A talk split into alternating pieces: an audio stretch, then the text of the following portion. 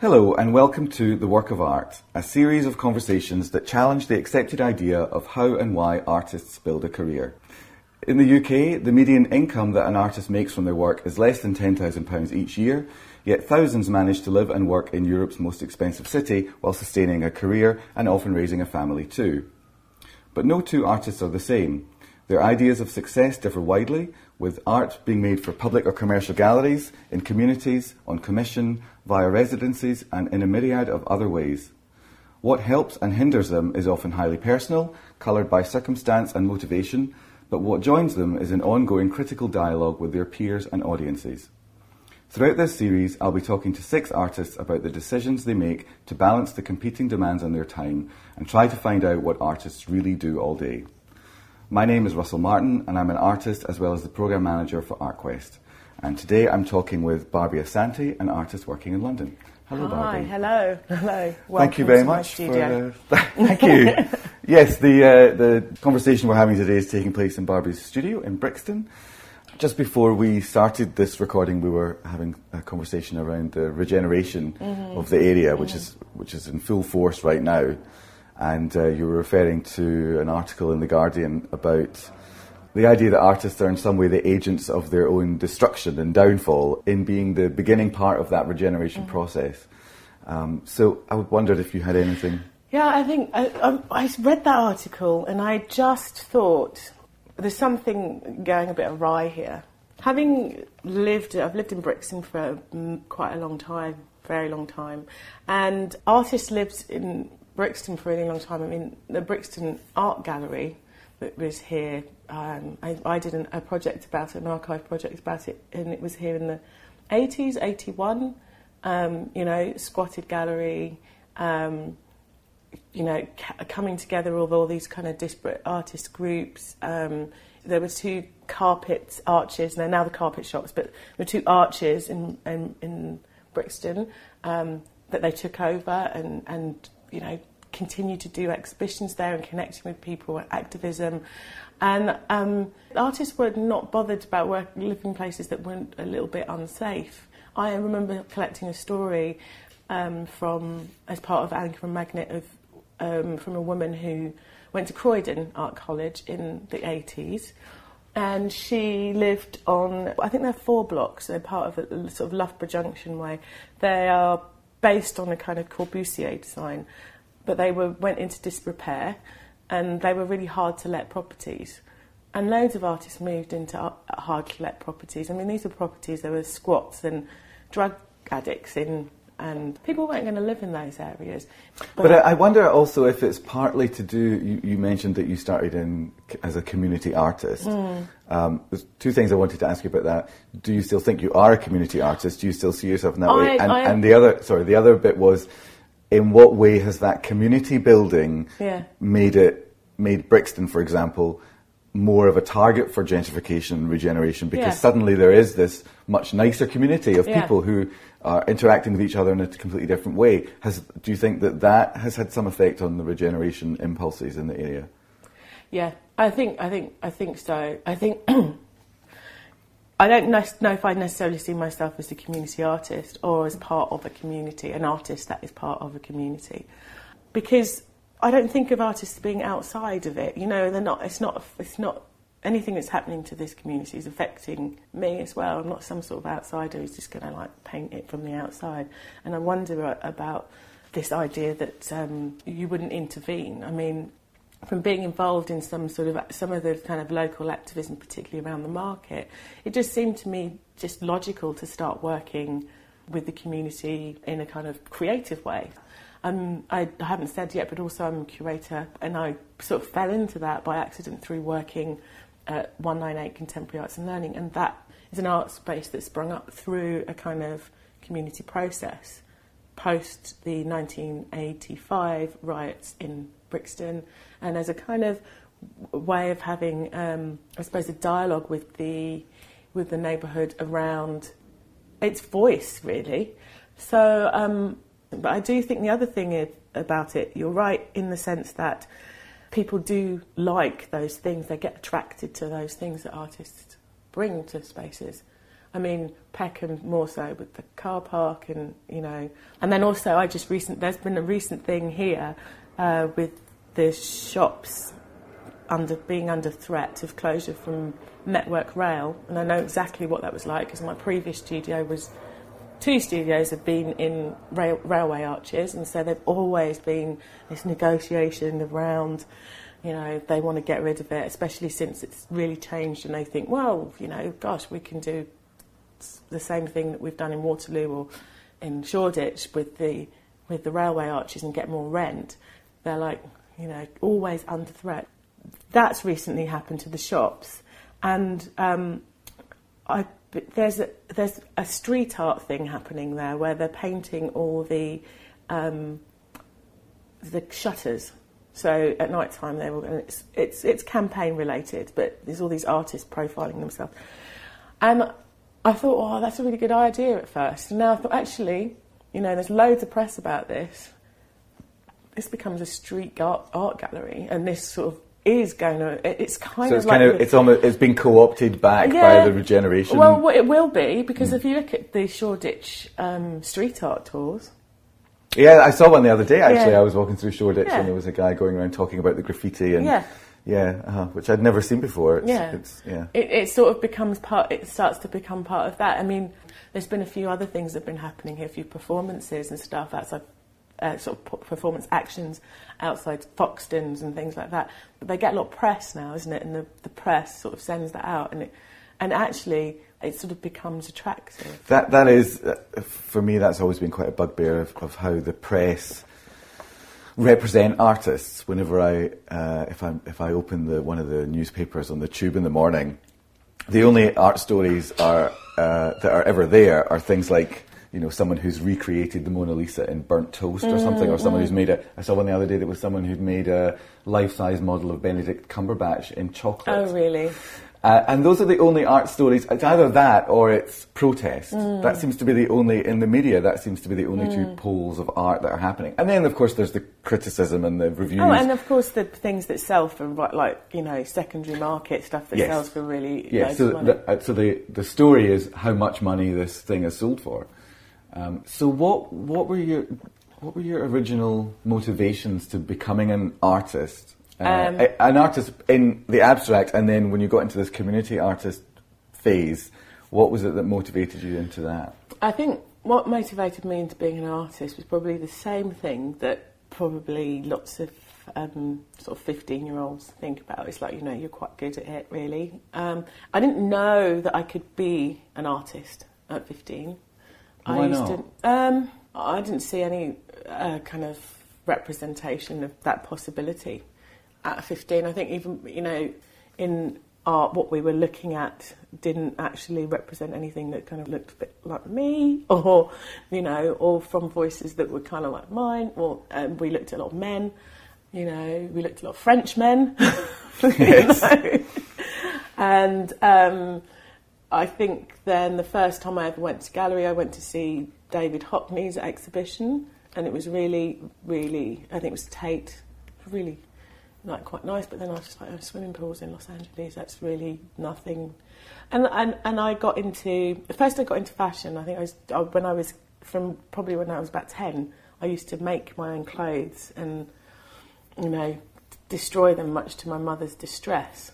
Um, and I got really into uh, magazines like ID and um, The Face and Blitz. I used to buy them and cut them up, and you know that would give me my kind of ideas of being of of create of fashion.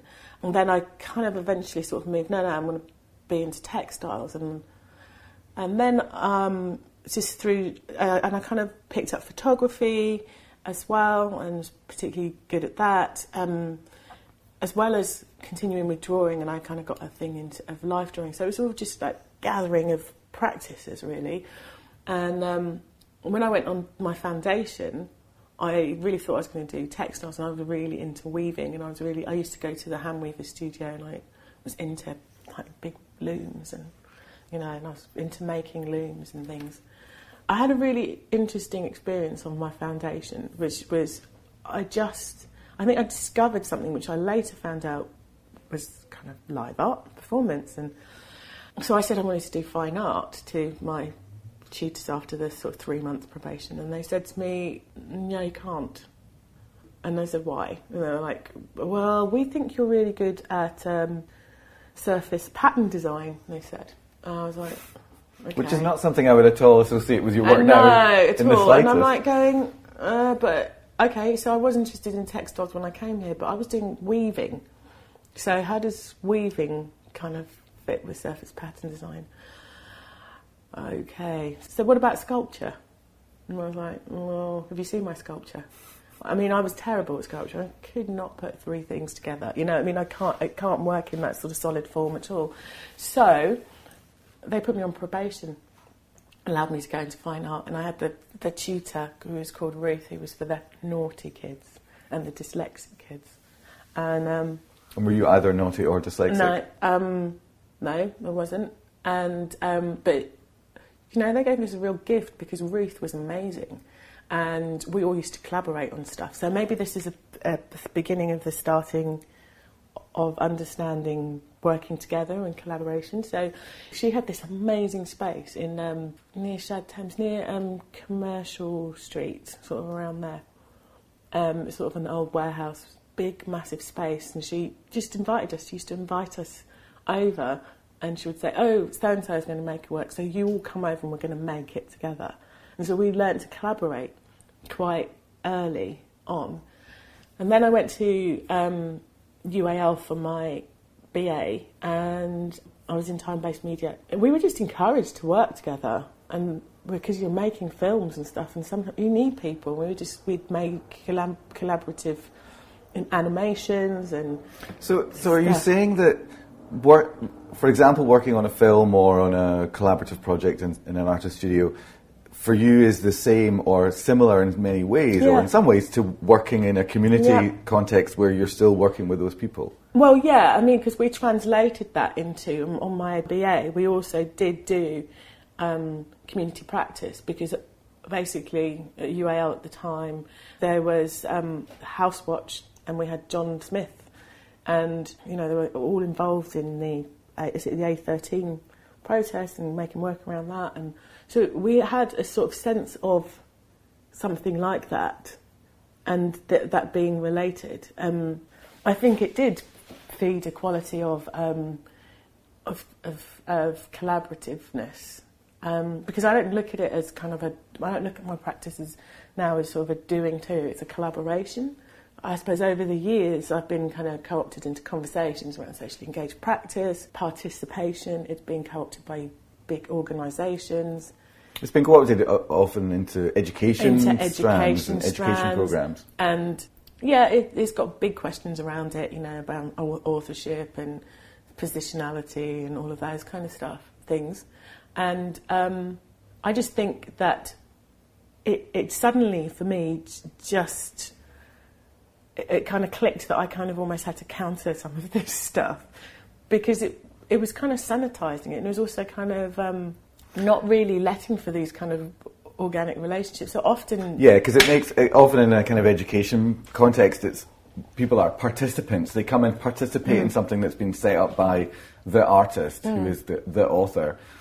Um, so it makes it a very un, it makes it quite a hierarchical relationship, I suppose. I mean, it's difficult to get out of. I mean, my most recent project, um, Baldwin's Nigger Reloaded, which was um, presented at Iniva, a very intrinsic part of the project was considering these questions as someone who who works um, with people, often working with young people. And I'm like, well, what am I doing this for? But I, I'm kind of interested in the fact that if you're working with people, they sort of become part of something which actually gives them benefit.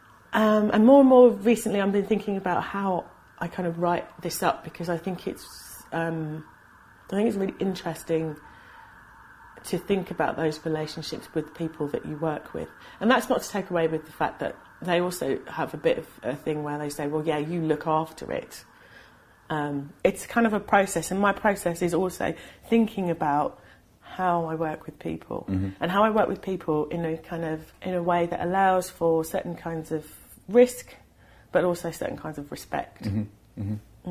So I just want to tie a little bit down more about this motivational thing. What motivates you to work in this way? So there's, mm. there's kind of the, the, there was the experience of working at art school, working with different groups of people mm. in collaborative uh, groups, and that that sort of translated quite naturally. You said mm. to a kind of a more community context of, of, working with people who weren't artists and who didn't go to art school or weren't at art school.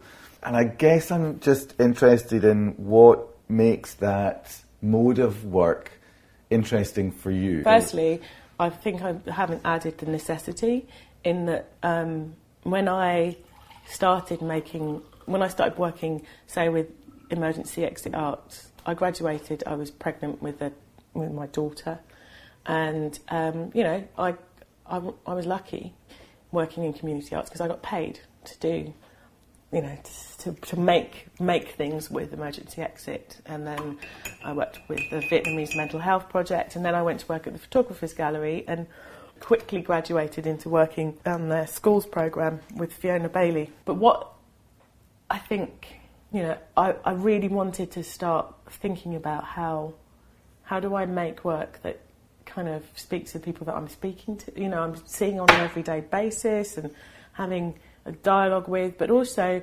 um, as I've been going through my process, has been like two diversity initiatives that just to me.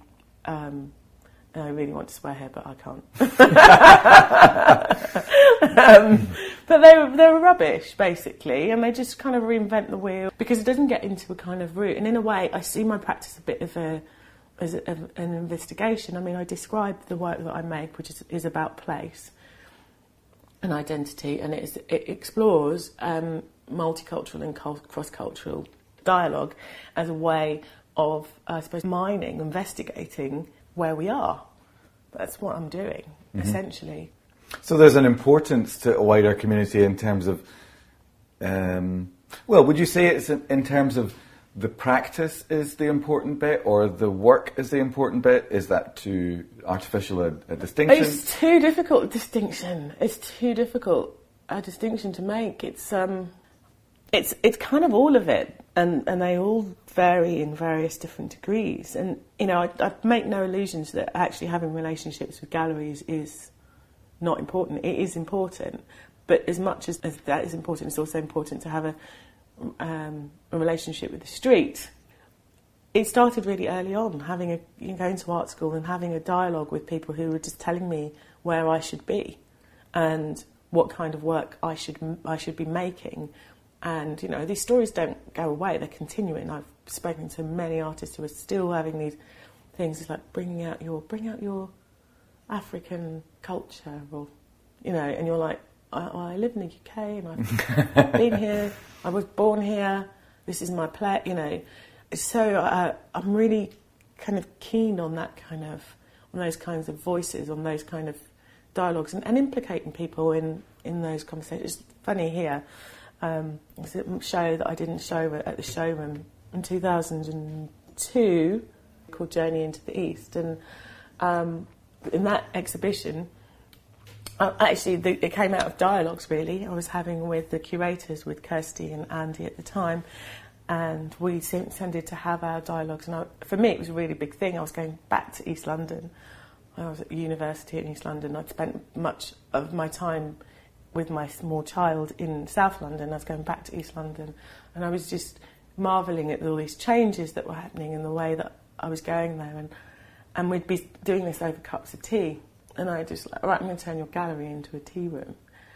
And it just came to me to kind of um, think about the community that was moving in, because this was a lot, this is a lot of artists, and asking those artists to invite me for tea, and I'd film their tea rituals.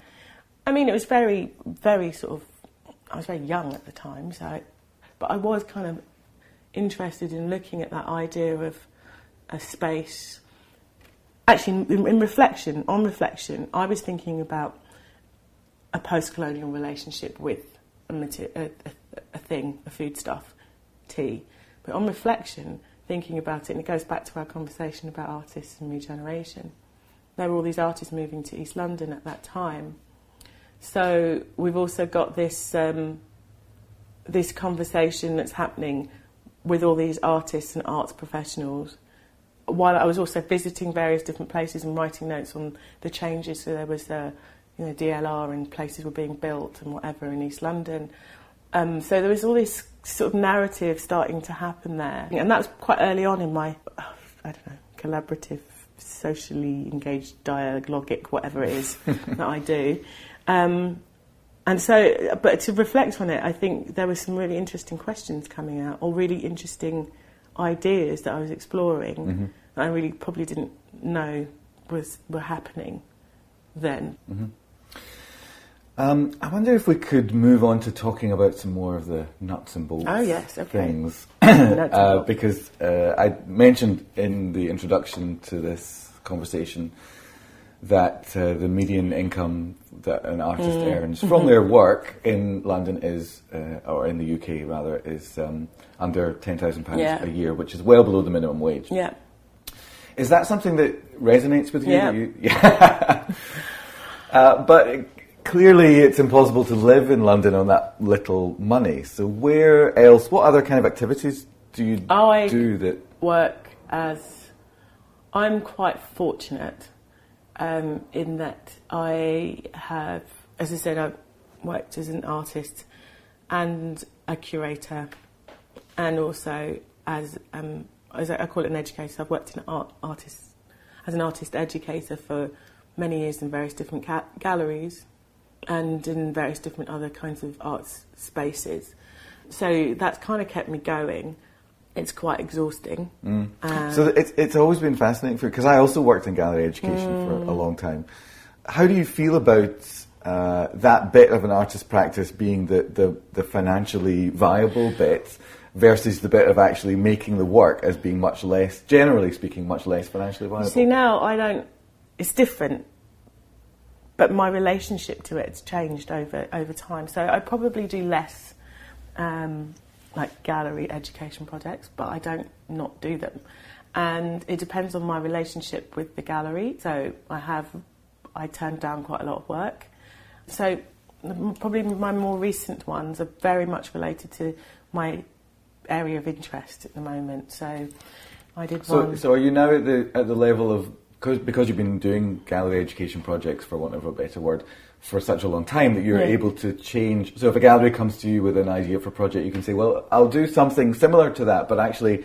It's going to have to fit with yeah, my in a way. practice yeah, and, and it's, it's um, yeah, because in a sense, that's kind of Baldwin's Nigger Reloaded came through uh, the education department, and there was a bit of a, of, of Iniva.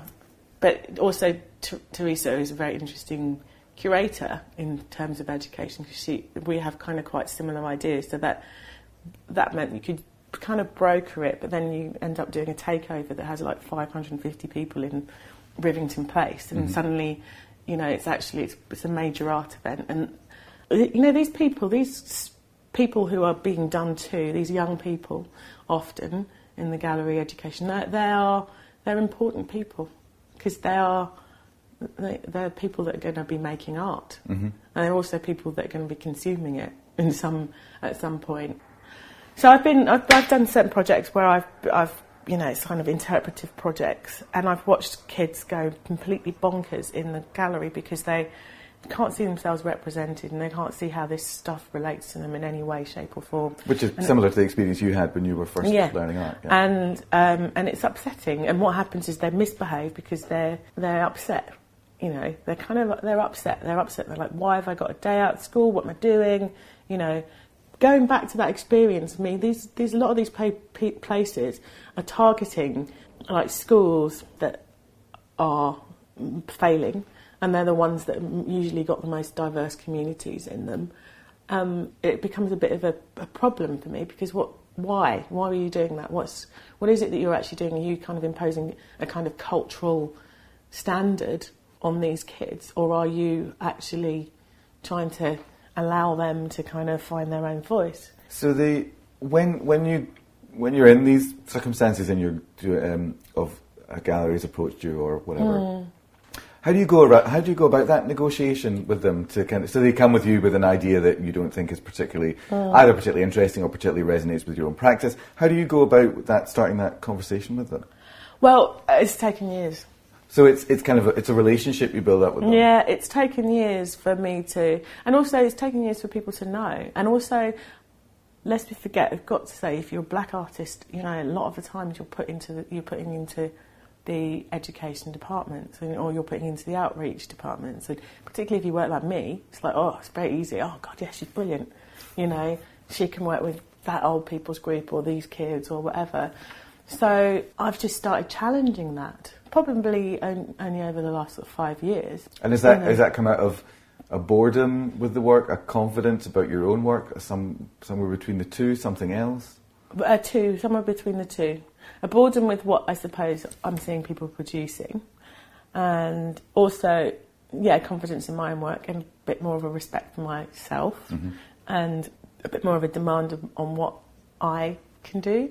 So I'll turn. I've, I've had someone recently about a year ago asked me to tell me that, you know, sort of pamper me, say I was really wonderful, buy me a coffee and a, a you know, mediocre croissant, and said to me, uh, um, "Yeah, you're really great. We'd really love you to work on this education program for this major exhibition in the gallery.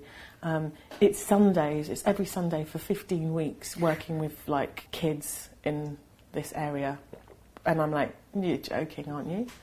I was like, I'm in my 40s, you're joking. And, and, and I sort of said to them, you know, there are, diff- there are other people that are interested in this. I'm not interested in this anymore. Um, and it's like you're kind of, you kind of know me for something, but you're not really, you're not really aware of what I'm doing. So it's almost like they're really responding to, they're responding to what it looks like or what the project looks yeah. like rather than the process. Oh, they were totally, totally responding what, to what the project happened to be. You know, a really rather famous black artist that was, you know, showing in the gallery. So they they they thought, you know, it'd be really good to have a semi-famous black artist. Have another black artist yeah, complete the set. In, in, you know. So amongst all this time with negotiating with galleries and mm. all the rest of it, what what do you think what feels like the right kind of ratio between making work and trying to make work happen? Like, what's the kind of Mm-hmm. Uh, what's what's that ratio? Of, a, of right what, what, ratio. well, the, the, well, uh, well, both actually. What's the right? What do you think? What would what is the ratio just now, and what would be a more comfortable or satisfying ratio for you? Um, would it be 100%? Would it be sitting in the studio and making just making work in, well, not in the studio, but in, in a community context or whatever, making the work? No, that... because there's no space then, was there, to, to be? There's no, there's no space to reflect on what you're doing. I think what I would say is I do think that what would be really good, uh, but people don't recognise, is that our, we work damn hard. We work really, really hard. I mean, I in here, when you you come in at no, I mean, there's lots of people that virtually living here to make the work happen. Um, and you see, and you see it. You know, you kind of we see each other kind of on this in the corridors, and um, and I think when I had a studio, I probably didn't. When I didn't have a studio, I didn't recognise that as much. Now I feel like having a studio, I recognise it more, and I'm like, yeah, this is our condition. This is how we're working, and I um, and I think that what I would really like, and what I really like about having a studio is is space, is that kind of headspace.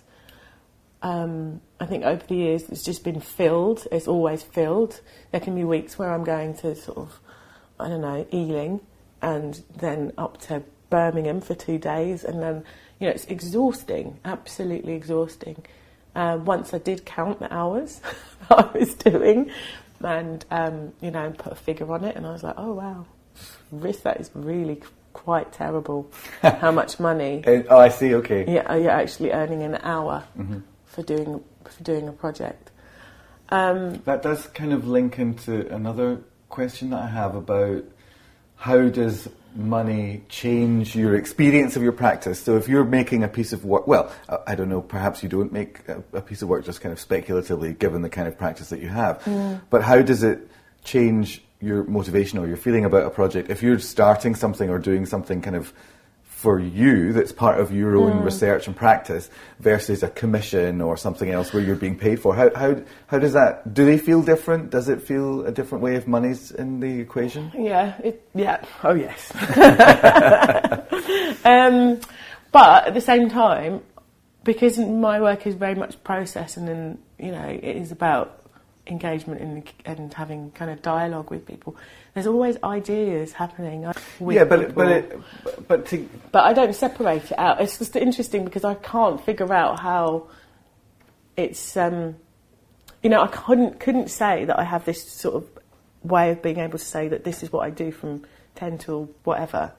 Yeah, but it, but in terms of like if as an example, if you're working freelance on a commission mm. and there's a deadline to it and there's a certain amount of money attached to it, do you stick within that budget? Do you deliver it on that okay, date rather of... rather than it being kind of a long going process of something that you're doing? Yeah, I mean, of, co- of, course, and, and how, do, how does that change how you feel about that work? Does it feel more like work work? Like, um, no, um, yes and no.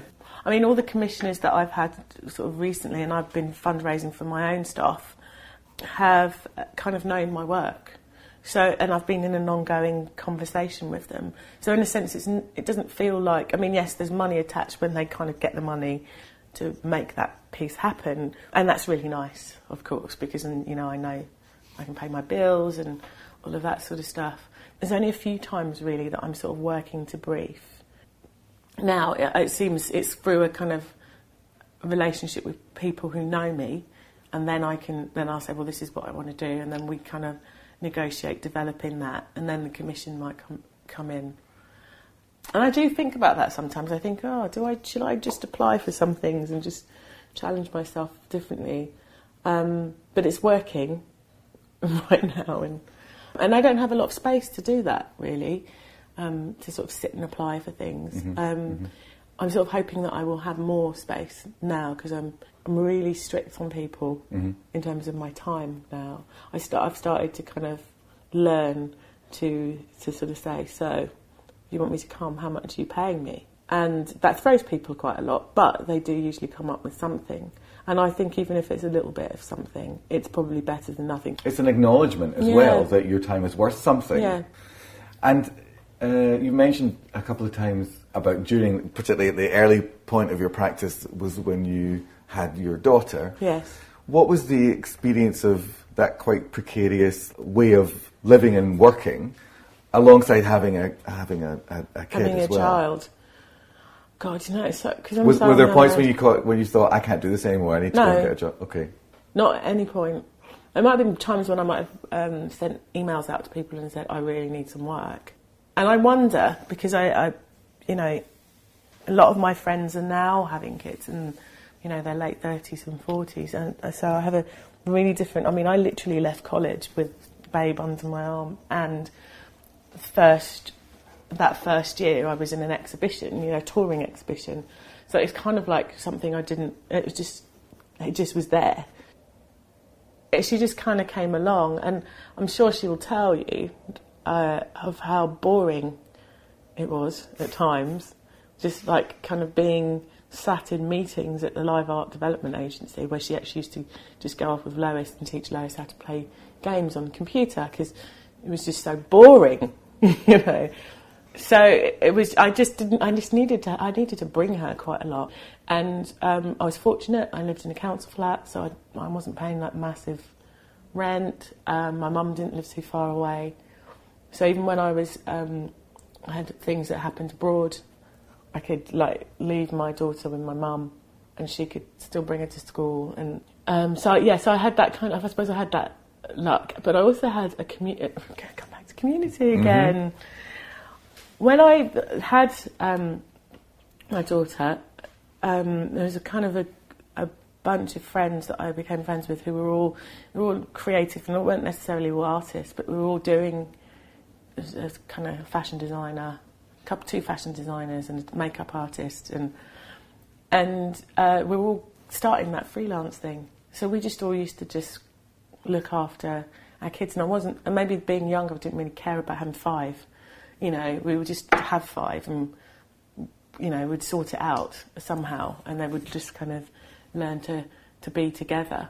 Um, so so it, it wasn't really a big issue, but I do think motherhood and the whole expectation of motherhood and um, or fatherhood or the whole family expectation has really changed. Because I have had comments before from people um, What around. kind of thing? Well, someone very famous said something about having kids before and how you couldn't function doing it. And I had a student once saying to me, I can't believe that you could, you know, I didn't think that women artists had children. Why do you Yeah. think that? Why do, where do you think that kind of opinion comes from? Because I think it's really tough. I do think it's really tough. So, as a friend of mine who's, um, I mean, she is actually older, she's in her late 30s and she's got a little boy, and she's just been taking him everywhere. She's an artist, she's been taking him everywhere. And people are quite stunned by that. They're quite stunned that she can, she's kind of continuing to make work, she's going on residencies, you know. They're quite, and so I think one, there's the, the thing of the, the child actually being with you or in the in the process, in the kind of as part of your personality, if you're going to your opening or whatever, um, people are like, mm, "What's that doing here?" you know, on that. And then, secondly, I think it's hard because the art world is not not, not really very family friendly sort of space. So In terms of, sorry, it, just to dig a little deeper into that, in terms of the working conditions or the, the staff yeah, the, the, working conditions. You know, if you're going to work late, or um, the money. You know, I sort of. I mean, I, I only barely graduated out of squats into into a council flat, so you know, it didn't really it didn't really bother me so much. Um, but also now I think there's more demands on parents, the schooling things, the, all of that stuff is so much more intense. So I think it does make it very hard to, to do that. And I, I and um, I don't think I would do it now. I would not do it now. Uh, at, now, as in at, at your age or in the no, even if I was like, I don't think I could do Okay. it at 24. Right. I mean, all the young people that I work with, and they said, "Well, so when did you have?" And I was like, "I was 24 when I graduated." They were like, "I couldn't even imagine doing that." I suppose the context in London is so vastly It's so different. different. It's Yeah. so different. And, You know, you can't. You'd have to have two incomes. You can't put your child into nursery. You know, it's really difficult. And then And there's no squats and as there's well, no really. squats, and mm. there's no, and even and there's no spaces where you could start up even a little, commu- you know, a little group of you having a nursery. Even it's it's really hard. So I think it makes the the that a really difficult situation, and it and- it, so it was no surprise when my students sort of said to me, I, I can't see how you can do that. She was just like, that, that's something that if I'm doing this, I know that I'm not going to have in my life. So you have students. So Mm. you obviously teach. Uh, is that at art school as well? You teach at art school. I teach a sort of widening participation program at Wimbledon. Um, and how does that feed into your practice? Does it? Is it purely financial? Is it something else as well? um, it doesn't necessarily feed into my practice, but it's something that I actually quite like doing. I quite like doing because I'm meeting students of all backgrounds.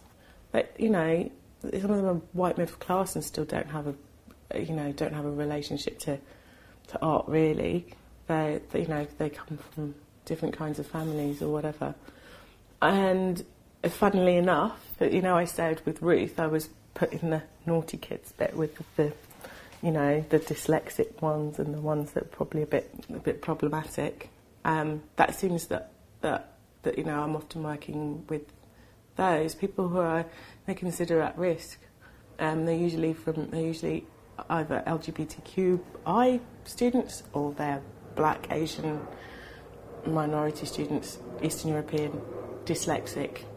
Um, that that's what I'm tending to work with, or dyspraxia, you know, or mild autism, or whatever. It's really interesting that I'm I'm doing what Ruth did, but I work with them and I take them on trips, and, and I also do a summer school with these students as well. And we do, do turn things, really turn things around, give them really good. And to, to, having said that, I do kind of continue to have, they do sort of email me and they do kind of say, oh, can I come and volunteer on a project that you're doing? Or, so I do end up having a relationship with them beyond their first year. Um, but it's really good to see because I've seen a lot of them turn around and, and turn around and actually get 1st Mm-hmm. and that's been uh, amazing just by having that bit of confidence in in the first year. So it's something that, that you find personally quite No, rewarding. I find personally quite rewarding. So yeah, I mean, I think often if I think about what would be really good, would be to have a teaching post. hmm You know, it would be really nice to have some sort of foundation money, um, and do something that I actually really liked. Not just because I, I actually know that I would really like it, rather than I'm doing it just for the money. I'm doing it because I'd I like it. I think that's when I've spoken to other artists who teach as well. They all say the same thing, really. That it's it might have started as kind of like it would be useful to have the money as something Mm. to go along, but it it tends to always turn into this is a really important thing Yeah. for me to do, and, Yeah, yeah. and I, I enjoy it, and it's important to my kind of working practices and how I how I operate as well. I wanted also to talk about kind of the art world in general Mm-hmm. as a kind of general thing that you operate within. Thinking about it structurally, what are you kind of frustrated about with it? What does it do well? What doesn't it do well? Are, Mm. are there any kind of just general observations about the art world as a system and how it could work better? Better. I don't know. Oh, gosh.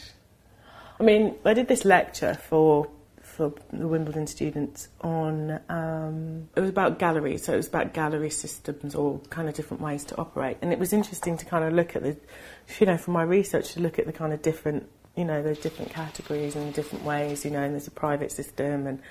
You know, there's the public systems and there's um, independence, and, and thinking about you know how they were operating and talking about this to students. And at that time, I was really, really involved in um, the supporters of, supporters of Iniva campaign, and at that point. There was a sort of, with their massive cut, there was a structure that was being put forward, which was basically taking all the creatives out of the organisation and having this structure, which was basically a director, um, a HR person, and an administrator, and the people that would run the library. And the more I thought about it, the more I thought, wow, there is a lot of organisations that are going into this kind of admin heavy situation where actually the artists they're the sort of they are the kind of producers of everything, but yet actually they're the last to be fed. And you know, there's more people, so you know, that um, business development and all this. So there's all this stuff, but they're never thinking about the program. So this is what was happening at Iniva. This is not thinking about the program. So there's one thing that's really bugging me right now is that how do we how do we shift out of that? Because with the emphasis is on these people that are kind of and they're in jobs most of the time.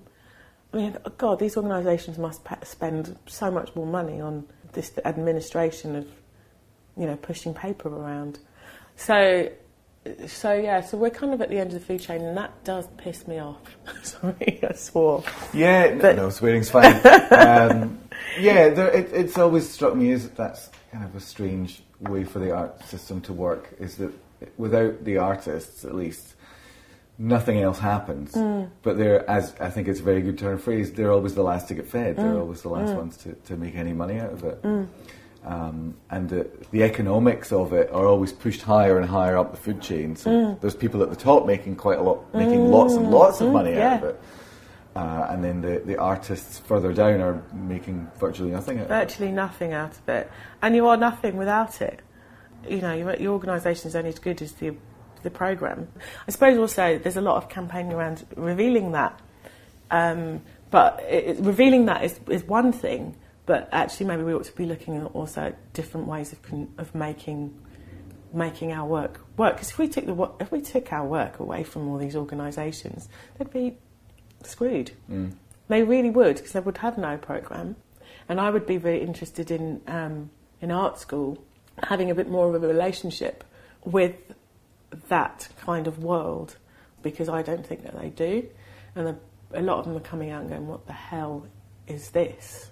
But also having a kind of um, relationship around what artists do do. So a lot of artists do go out and do other things as well as being artists, and maybe um, having a bit of that in this personal professional development. Um, it didn't just load you towards being an artist, but actually loaded you towards various other things. We actually did a series of videos at ArtQuest um, a couple of years back. It was interviews with five or six people who had gone to art school and then not become artists. Mm.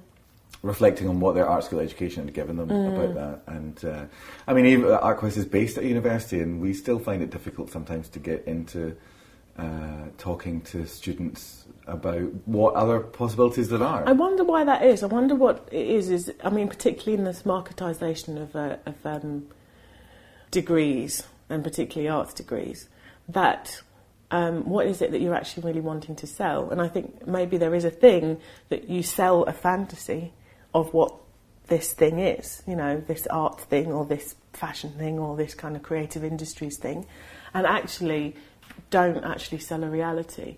Because if you if you go to art school and you don't become an artist, there's an idea that you're somehow a failed Mm, artist. But if you go and do a philosophy degree and you don't become a philosopher, no one would call you a philosopher. no one's going to call you. A fa- I mean, I met a guy the other day. who Was fitting my you know fitting windows in my house, and you know, and he picked up a book that I was reading. Oh, he goes, it was um, a Paul Gilroy. He's like, oh, I read that. I, I did sociology. It's not a big deal Yeah. that he's, you know, it's, and, and I think that's the same. I mean, I've been talking to people and musicians and stuff. It's anything like that. You, if you've failed, they, you really, there's a shame about it. And so I wonder if we start kind of injecting something in early that sort of, you know, if you become a mum, so, uh, loads of mothers start art clubs in their kids' schools or people start like painting businesses and do decorating and, you know, all of that is part of something. So why don't we talk about that? I think that's um, a, it's a narrative that I think is missing. Yeah, Do you think you'll be an artist forever? I don't know. Yeah, probably in some way, but I, you know, I sort of dream about, you know, I got the kids together, the sorry feel uncomfortable kids. I'm like, I say to them, I'm just sort of hoping that I'll retire. You invite me to, you know, the odd conference or to, you know, and then I can sort of, I don't know, weave. I can do things like that. I can weave. I can have a garden and, and weave. What does retirement look like for I? God, I don't think we have retirement really, to be honest. I really don't. And I don't think that, you know, the more I look at people that I kind of admire, the more I think that none of them are retired. Yeah, they might have slowed down a bit, but they're not retired. Mm. You know, even if they're not making stuff. I mean, recently working with um, Horace Ove, who's not making, not really making films, but you know, he walks around with a camera all the time. You know, he's in his seventies and is constantly recording stuff. So, um, and constantly wanting to kind of still have a dialogue about his work. So I don't know whether it stops. You know, I think it's a kind of compulsion that if you've got it, it kind of continues. So that's all we have time for for this program, and I'd like to thank Barby Asante for her time and insights into her career. Uh, the work of art is brought to you by ArtQuest, a programme of University of the Arts London and Arts Council England, providing everything an artist needs to know. If you've enjoyed this programme, please visit our website at artquest.org.uk to listen to the rest of the series.